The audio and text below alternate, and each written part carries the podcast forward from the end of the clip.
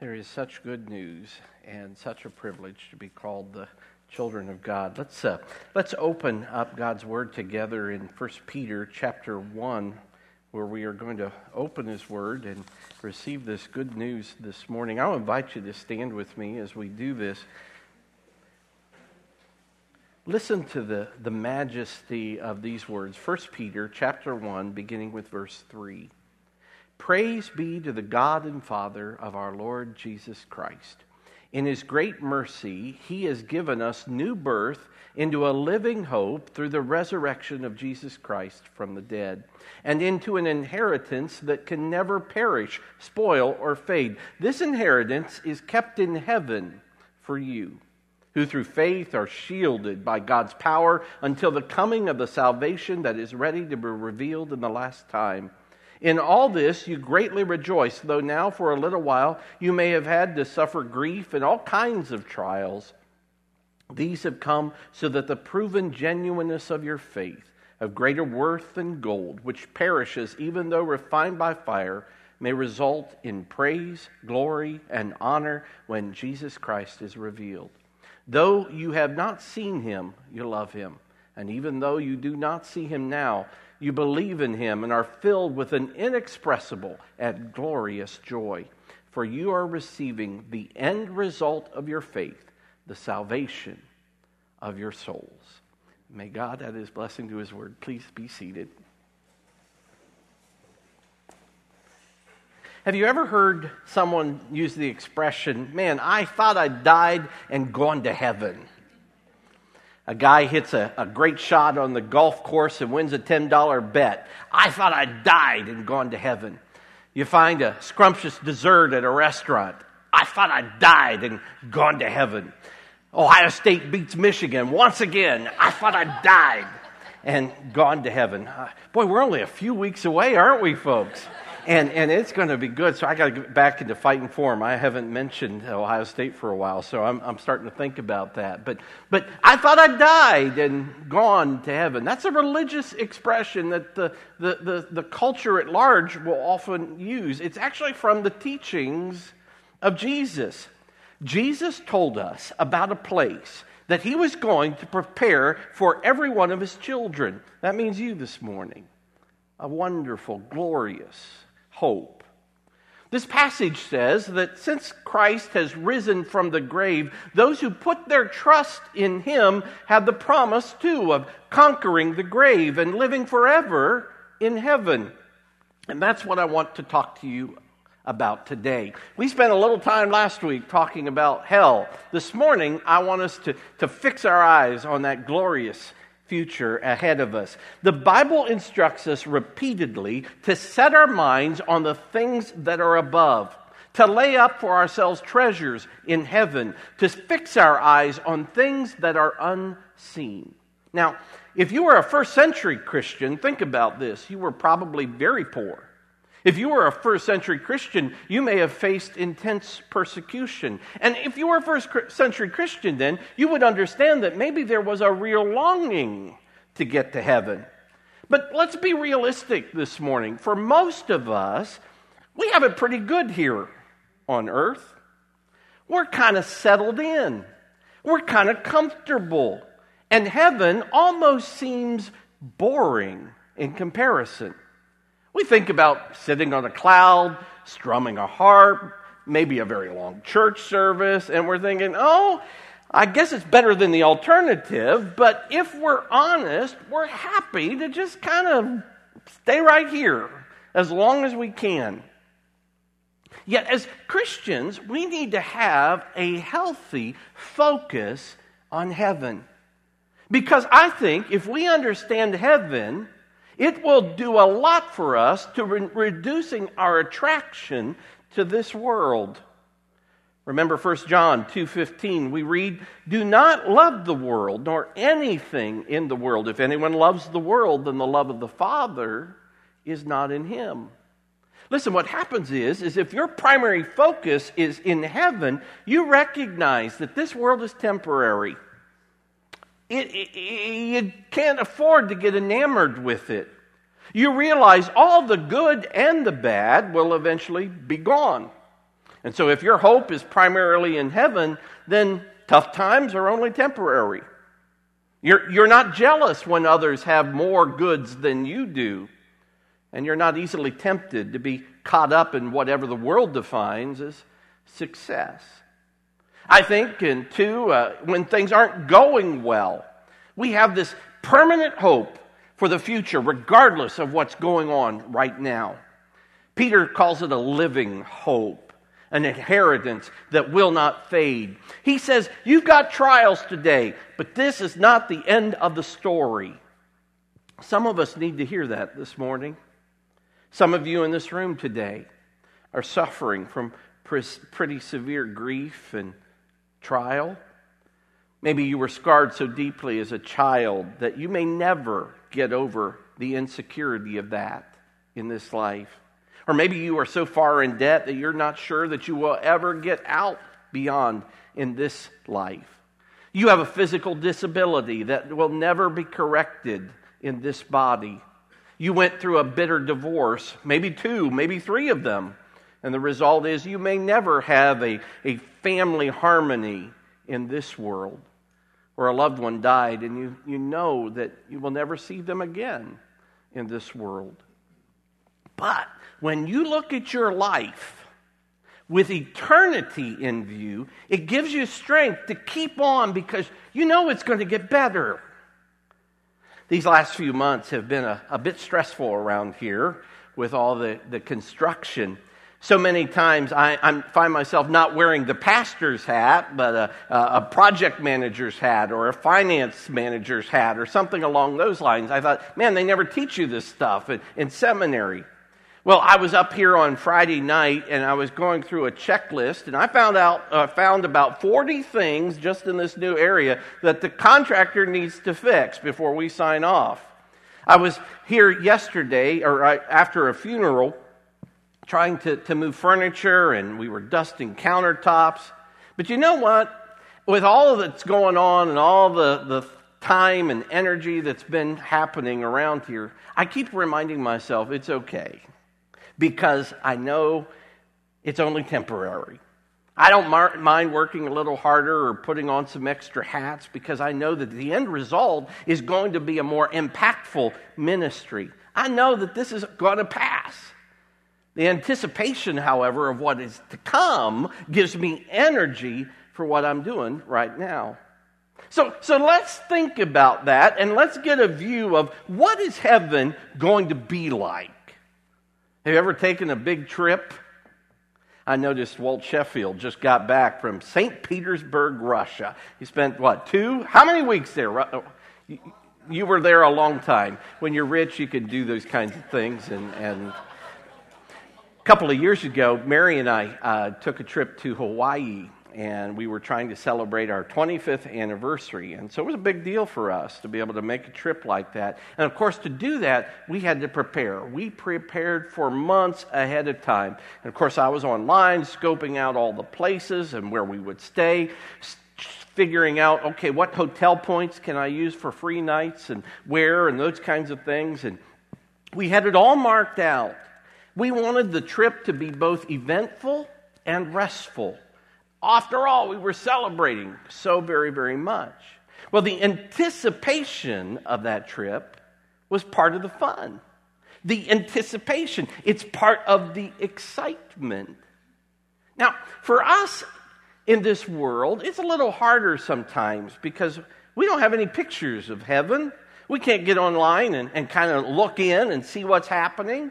And the Bible doesn't maybe give us as many details about heaven as maybe we would like. The Apostle Paul said that he was called up to the third heaven, and listen to this it says that he saw things that he was not permitted to tell. Isn't that interesting? He said, I will tell you this to depart and be with the Lord is better by far than staying right here. That's all he would say. maybe maybe God doesn't want to give us a lot of detail about heaven because if He did, we would be so enamored with heaven that we would be no earthly good. We just couldn't wait and we would just stop. Or maybe it's just indescribable. Maybe there are no words. But as best I can, I've done some thinking and, and researching, and I'd like to share with you this morning some of the things that we do know about heaven. One thing I think we know is this that in heaven, relief and healing will be there. Relief and healing. Revelation 21 4 reminds us, He will wipe away every tear. There will be no more death, no more mourning or crying or pain, for the old things have passed away. I want you to think about that. No more cancer, no more hospitals, no more arthritis, no more surgeries, no more hurts, because there will be no more sin. Dave Schwartz will have hair. I'm going to be six foot three, skinny, and broad shoulders and sharp eyes. And all that will happen in the twinkling of an eye. Can you imagine? We know this worship and inspiration will be there. Revelation 4:10 says, "We will fall down before him who sits on the throne and worship him who lives forever and ever." Now, if you're a healthy Christian, that should excite you to be able to worship the one who created you, who made you and loved you. But this is going to be unlike anything you've ever experienced. I'm going to tell you, you know, we appreciate Tim and the, the worship team so much, but imagine David, King David is going to be there, and he'll be playing the harp, or Gabriel on the trumpet. Maybe instead of Jack, they'll bring Noah up for an interview, and we'll talk to him. But think about a worship service, maybe in our church across the years where, where, where there were no distractions. Think about a worship service where, where the music isn't too loud, the words are always right on the screen. People are just pouring their hearts out in the power of God's Spirit. Have you ever had a glimpse of heaven? Have you ever experienced, even in worship in our church, or, or, or, maybe a time where the sermon just spoke to you and you knew that God was there and He was speaking to your heart? God was moving. Or maybe it was through a song, but it was just a moment, a taste, and it was beautiful and glorious. But imagine a place where Jesus himself steps to the center and he opens the scripture and it begins to explain things we never understood. We're going to be like the two on the road to Emmaus who begged him not to stop. And we're going to say, Didn't our hearts burn within us as He opened the scriptures to us and taught us the things of God? Oh, what a joy that will be. We know this the loved ones and relatives in Christ will be there. Revelation 7 9 reminds us after this, I looked out, and there before me was a great multitude that no one could count Every once in a while, someone will say to me, I, I, really don't think I can attend Friends Church. It's, it's too big for us. We're used to a smaller church. Think about it. You may not like heaven then. I want our church to grow. The bigger the church we are, the more like heaven we become. Heaven is filled with people who knew Jesus. I remember Marg Shipman as she you know, she passed away, I think, when she was 105 years old. And I remember one time she quipped to me, she said, You know, I better die pretty soon, or my friends are going to think I didn't make it.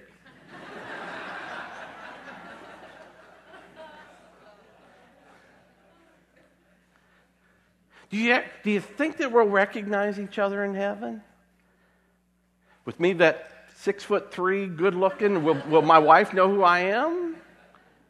Remember the story of the transfiguration, Jesus on the Mount of Transfiguration, and you have Moses and Elijah?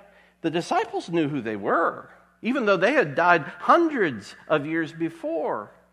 Somehow they knew. Part of the joy of heaven is going to be relationships that are restored.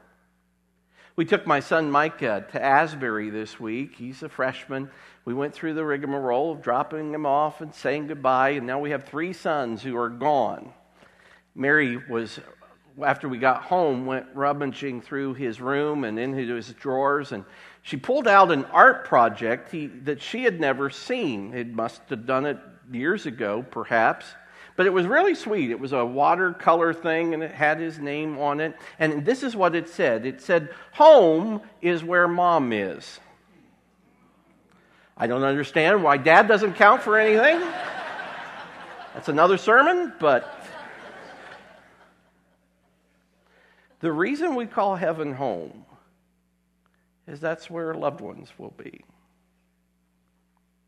Rewards and praise will be there. I spoke on this a couple of weeks ago, but you know we are going to receive rewards in heaven.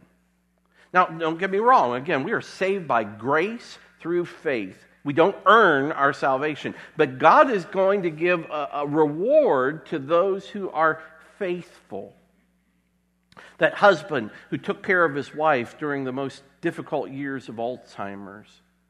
The, the person who was often persecuted because they stood up for Jesus in their classroom. The couple who joyfully but sacrificially gave of their meager income to, to help the church in their outreach ministry.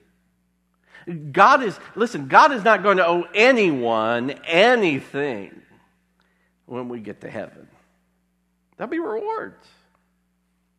Study and learning will be there. Ephesians 2 6 says, God raised us up with Christ and seated us with him in the heavenly realms in order that in the coming ages he might show the incomparable riches of his grace.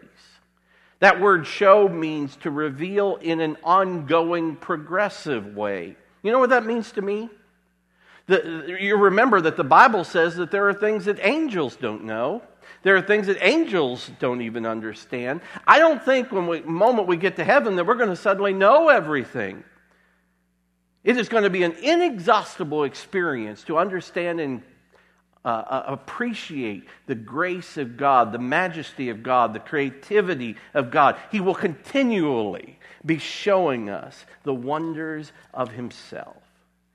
And boy, you know what? When I get to heaven, I'm going to ask Him some questions. And I suspect you have some questions that you'll want to understand. Why did children have to die? Why did so many suffer miscarriages? What about evolution and, and, science? And how did all that come together with your creation, oh God? Why, why couldn't John Cooper win a game against Michigan in the 80s and 90s? What did God have against Cleveland all those years in sports? These are things we'll need to know. Beauty and travel will be uh, there. Revelation 21 describes the beauty of Jerusalem, the holy city. It says it's made ready as a bride adorned for her husband. Brides are beautiful, and I think the most beautiful place I've ever seen on this earth is probably Dunn's River Falls in Jamaica. When I was in college, we took a, a mission trip there, and we took a day off and went out to to see that. It was the most glorious place. And I thought, this must look like heaven. It was paradise. And I think, you know, if God can create that and He created the world in six days, imagine what He's been doing for 2,000 years. And the beauty and the mystery and the wonder of it all when we finally get that to that place that He says He's preparing for you. I I believe that God has a vast universe. I don't think God is going to waste it. There's beauty to be discovered. It is going to be explored. It is going to be enjoyed by his children. And I think along with that, and maybe this will surprise you, but I think in heaven too, there is going to be work and accomplishment that will be there. Sometimes Scripture describes heaven as a place of rest, and I certainly believe that. But Revelation 22 3 says, No longer will there be any curse. The throne of God and of the Lamb will be in the city, and his servants will serve him. So the curse of work You remember back in, in, in, Genesis and when, when we saw the curse, and then Adam and Eve were, were, were, cursed in the sense that they would have to work the ground and there would be toil and sweat and there would, they would face frustration. All that frustration, all that futility, the, the aggravation is going to be eliminated. But I do believe that the scriptures teach that there will be work to do, that, that God calls us to a, a framework of this vast universe and quite possibly other universes we can't even comprehend. And some of that work is going to be leadership assignments. This world that we're in right now is almost a training ground for what is to come. And so Paul says this he says, We will reign with him. Imagine that. He even goes far, as far to say, Don't you know that we will judge the angels? We're going to have some type of authority over them.